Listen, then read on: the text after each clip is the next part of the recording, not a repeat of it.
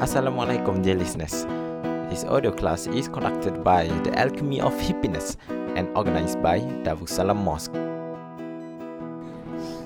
Bismillahirrahmanirrahim. Alhamdulillah Rabbil Alamin Wassalatu wassalamu ala ashrafil anbiya wal mursalin Sayyidina Muhammadin wa ala alihi wa sahbihi ajma'in Assalamualaikum warahmatullahi wabarakatuh Alhamdulillah, good to see you again after a short break. How are you? How's the holidays? Any holidays coming up again? No. Chinese New Year? Oh yeah, betul. Eh, Chinese New Year hari apa? Monday. Saturday ada kelas? Okay, ada. Celebrate Chinese New Year. Nak buat cookies semua lah. Uh, so, uh, sorry for being late. Uh, first time, tak biasa for the year. uh, let us begin by reciting Surah Al-Fatiha.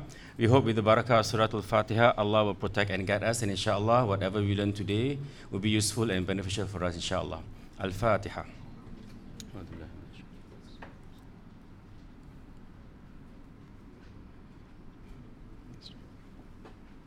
Okay, who remember where did we stop last year? Hadith 13. That was the last, second last class, and then the last class we spoke about uh, the importance of loving the Prophet sallallahu alaihi wasallam following Hadith 13. Correct? Okay. Ah, okay. Very good. Alhamdulillah. So,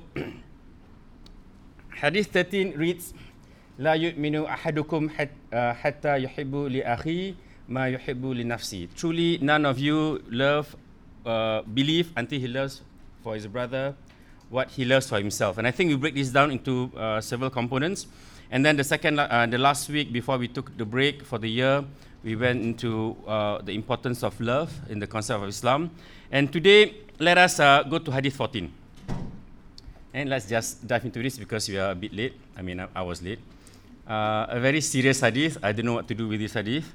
So I scratched my head. I think for one week I was apa nak berbual eh? How to to do this? So anyway, under authority of Sayyidina Abdullah bin Mas'ud radhiyallahu an, who said, Siapa who knows Sayyidina Abdullah bin Mas'ud? Who knows a little bit about him? Okay, one very uh, important thing about him for me is that he was actually to us in Islam the first one-man university. When he teaches, he, he's such a profoundly uh, intellectual and educated man. When he teaches, he teaches from morning to day. The break only in between is between salah. So like he starts at 8 a.m.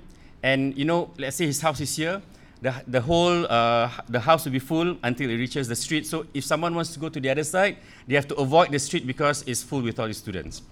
So let's say in the morning he says, okay, this is Tawhid. So you talk about Tawhid for two hours, and after that, okay, whoever wants to study Tafsir come to the front, and then those who, those who are not studying Tafsir as a primary subject, they went to the back, and it goes on and on and on. Uh, so we call him the one-man university.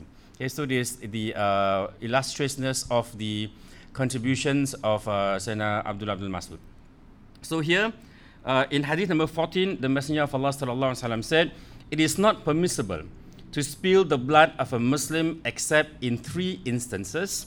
One, the married person who commits adultery. Two, a life for a life. And three, the one who forsakes his religion and separates from the community. And this is narrated in both Bukhari and Sahih Muslim. Okay, so let's read this carefully.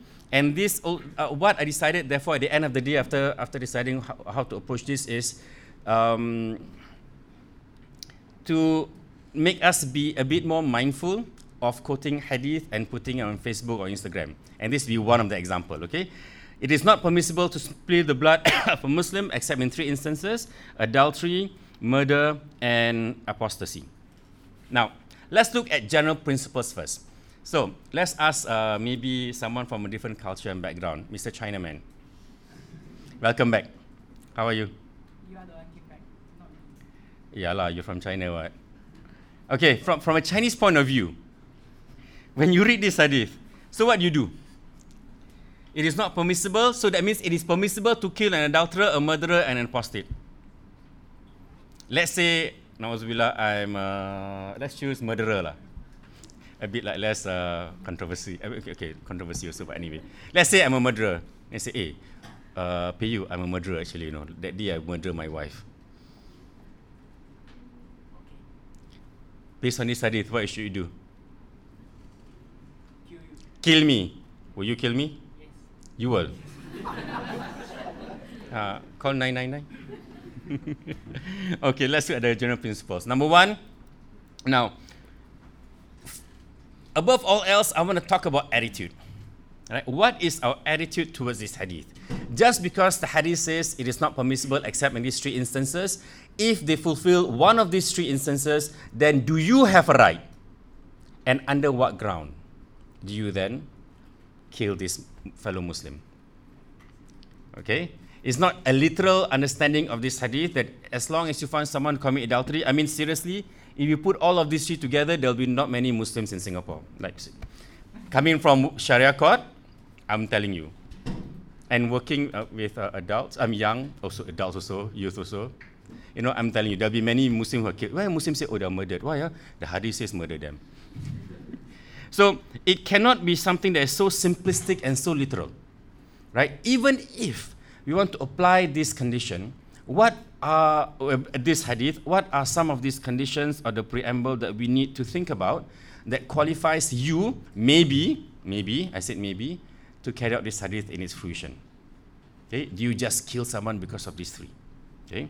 That's the first uh, principle. The second principle, we to look at, even if you find that he did indeed that act, he did indeed commit that act, who then has the prerogative to decide whether he has fulfilled that? I mean, for example, if someone tells you, hey, you know, Ustaz Safaraman that they committed adultery, Nauzubillah also. I mean, cannot be lah, right? Because as you know, I'm single and mingle. and I'm a practicing Muslim, so inshallah. so, um, apa saya cakap tadi? Tengah nervous. uh, okay, so someone committed adultery. And then, let's say, just by virtue of the fact that his friend, uh, what would you do? How, how do you want to establish my adulterous act? Ah, come adulterous act. Spell. Apa? Must have justice. What kind of justice? What would be one of the most important and basic form of justice? Punishment. Witness. Witness. That later we look at. Okay, basically, I just want to highlight to you today. Our focus is on adultery, eh? because it's like more interesting. uh, uh, you know, do you? The answer is there. Natural justice. What is natural justice? That you give both sides, you know, um, ability to explain uh, whether they did it or not. You cannot just decide without asking him, do you do this? Why do you do this? You must be able to ask these questions and you must be able to explain why he did or he did not do these things. Because to murder someone is, of course, not a, not a light thing, it's a serious thing. Right? Okay? Um, what kind of proof do you need, example, in a adultery, uh, uh, uh, adulterous act? Anyone? We'll go through this later, inshallah. But what do you need, roughly? Imagine you're in JB. Oh, not JB, okay, okay. Like, let's say you're in like neighborly country. Must be diplomatic. What would they? What do you need to do? You know, they have a department for these things. Huh? It's very muis tak banyak orang they won't have these things. Kalau dua orang, okay, never mind. Okay. So what would they, what did they need to do? Four witness. Some more? And this witness must be what? How did they know that I'm going to do something? Huh? Takkan dia orang wait at Hotel Tiwan aja. Any couple walk in, they just knock on the door. Kepo kan tak ada kerja lain. Tapi Muslim segitulah actually. AM, snipe remark. Okay. Um, but but you see that there are within the Islamic system uh, inbuilt um, systems set up to minimize the occurrence, hopefully, of these things if the community are all in a standard in which they are practicing Islam properly. You understand? Example. If you say today, if you, if you read a verse of the Quran today, La taqrabu zina, do not approach zina. And then we say, the Quran does not even talk about committing zina is to avoid many steps prior to the commitment of that zina. Just like uh, just like the story of Adam alayhi salam, right? Should we, sh- uh, uh, shaitan asked him to eat what? Which fruit? Green apple, okay.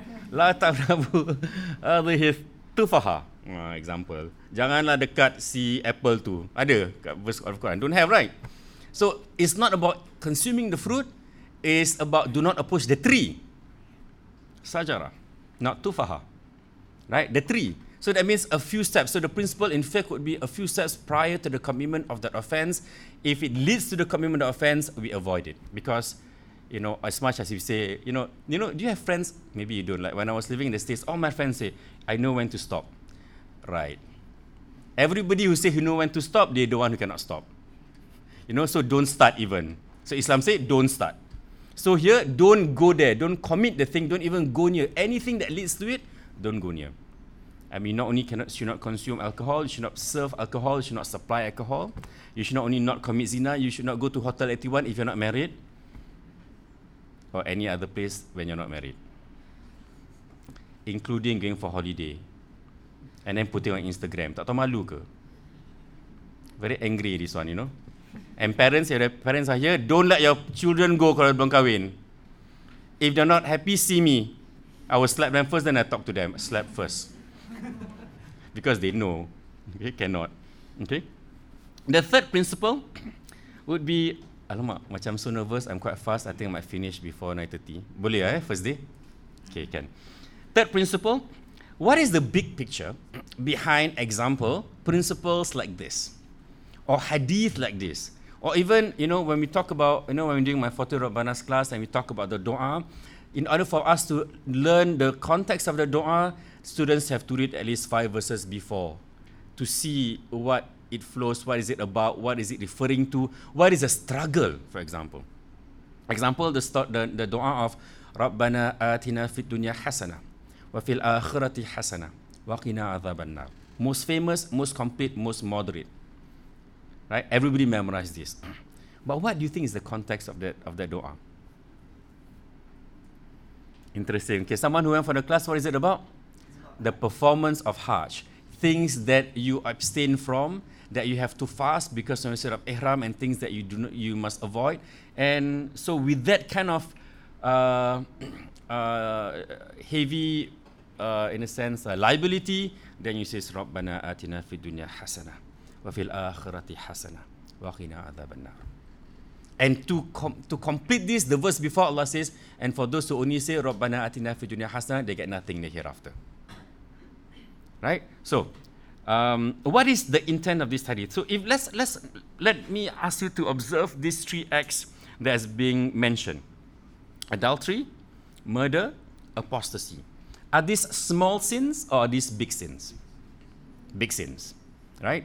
So imagine if in a community these were rampant, or maybe this should use the present tense. These are rampant. How would it impact the quality of the community? How would it impact the level of piety of that community? Is it serious or is it not serious? Would it be negative or would it be okay, okay, some are okay, most some are not okay? Imagine if this is a freak fall, which is anybody and anyone commits adultery as if it is no big deal. Anybody and anyone has the right to murder just because they learn about this hadith, example.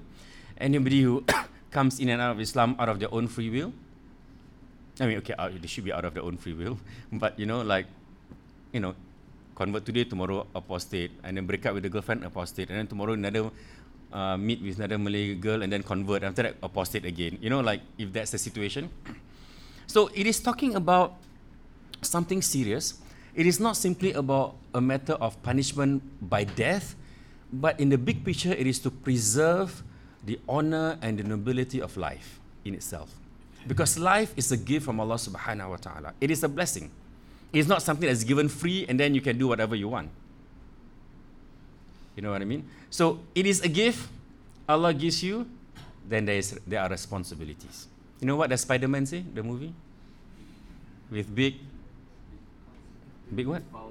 With big power comes, with great power comes great, res- great responsibility. Ah, he got it right there. Right? So, what are the responsibilities that we need to incur?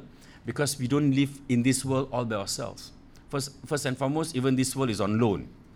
And then millions and millions of people made to live together. And we share many common spaces. So if there's no binding rules for everyone in its basic tenet, which is in a sense like these three examples of transgression that's being mentioned, then if anybody can do anything, can you imagine the kind of society that we will have?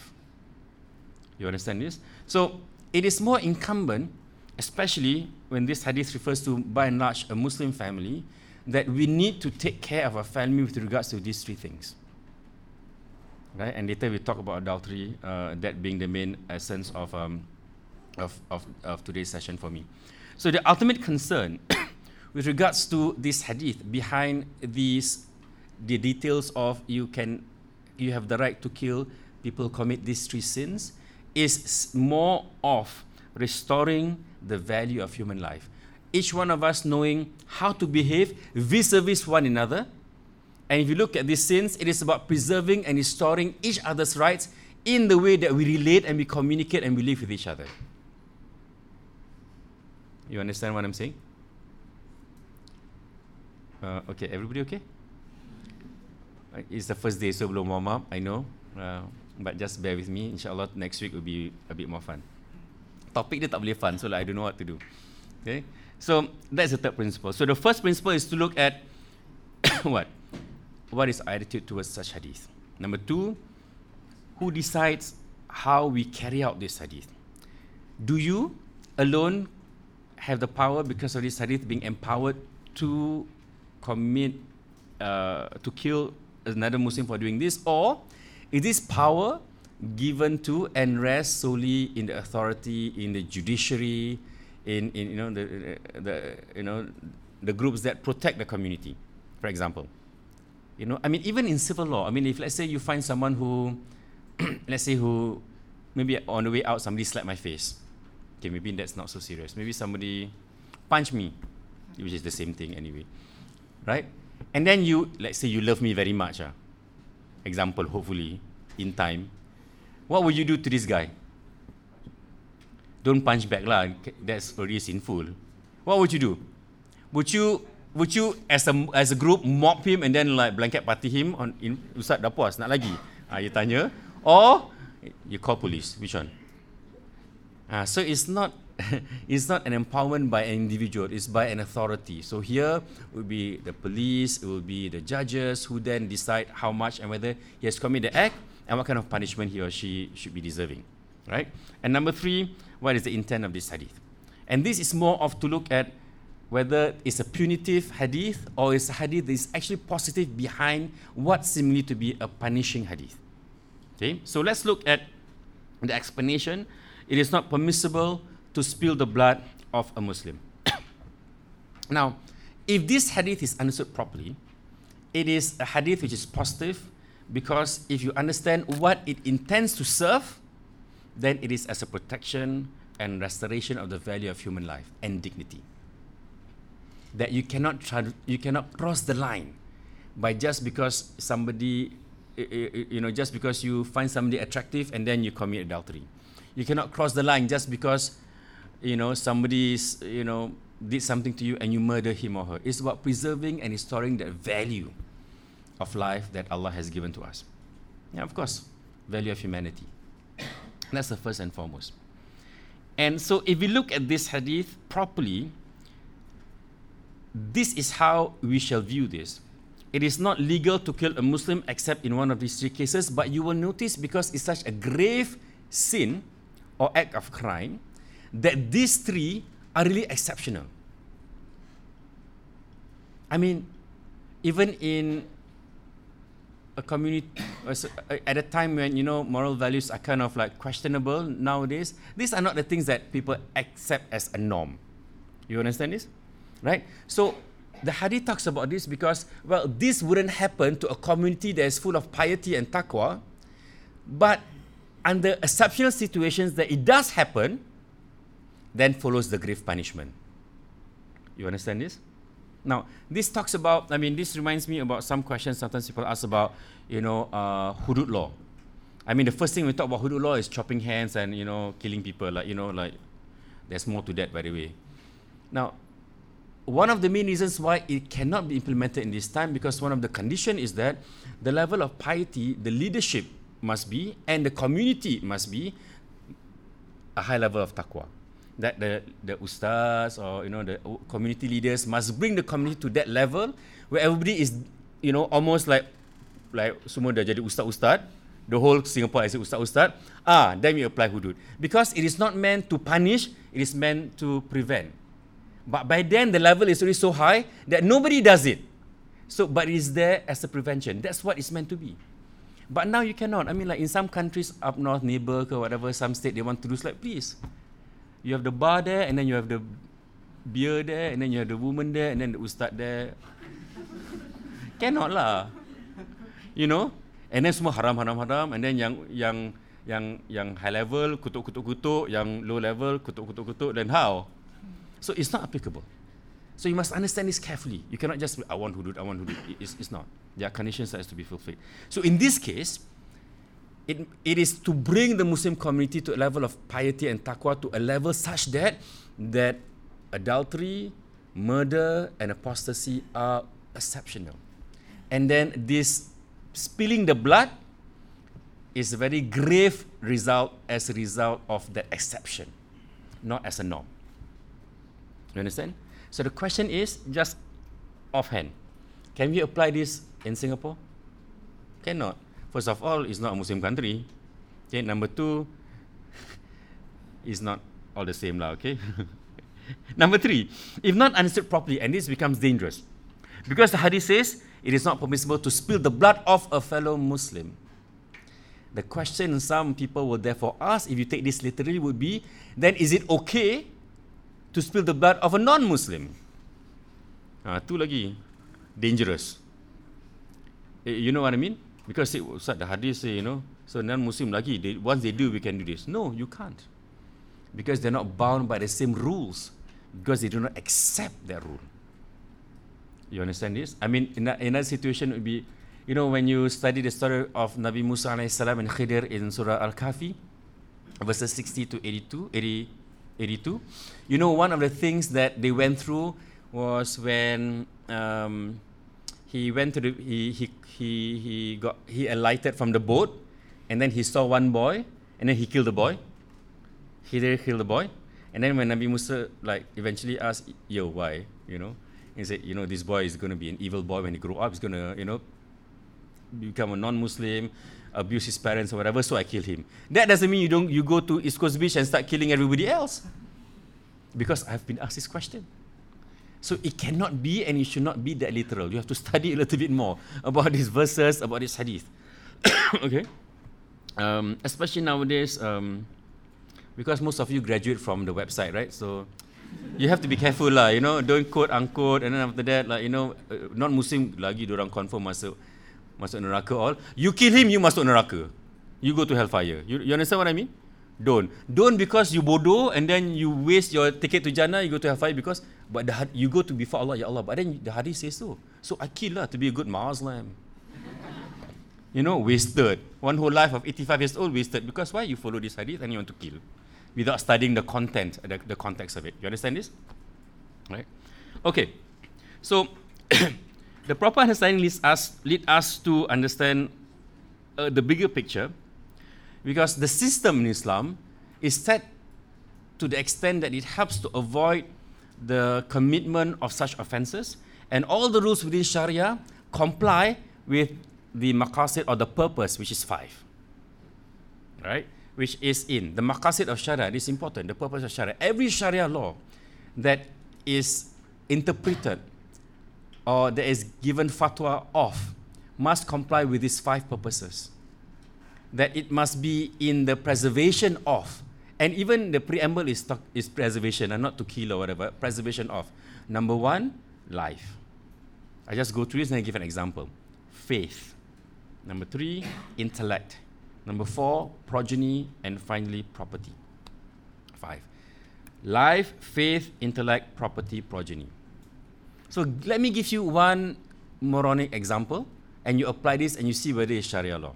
So, for example, I say, Harith, I am the Grand Mufti of Darussalam. Oh, sorry, MRO here, but never mind, Grand Mufti for one for once.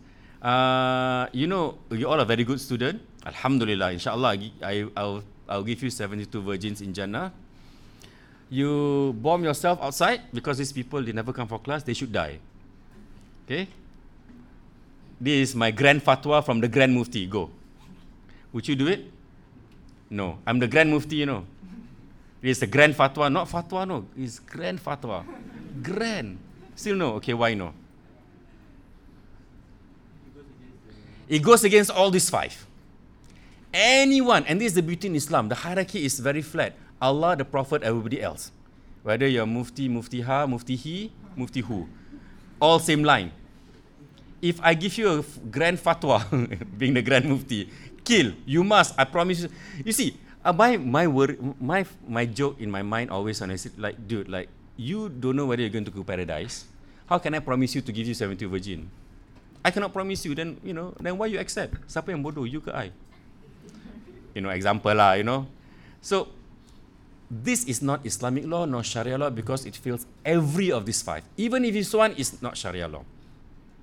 So how can murdering someone because just of the virtue that they commit apostasy, murder, or, or, or, or, adultery, and you are not a person of authority, and you have not been given the authority, take the law into your own hand and commit this because it goes against any of this. It cannot be Sharia law like this. You understand this? And then kesian orang yang yang judges duduk dekat court tu tak ada kerja. Ha ah, orang semua dah they all kill themselves. I nothing to decide here. you, you know, you know. Okay, so anyway. So test. What are the five? Life, faith, intellect, progeny. Pro, okay, progeny itu apa? Uh, keturunan, your children, children, children, children, and uh, property. Okay, so just because you're angry doesn't mean you burn Darussalam or you burn the flag. It's haram in Islam. You understand this? Okay? Okay. All right.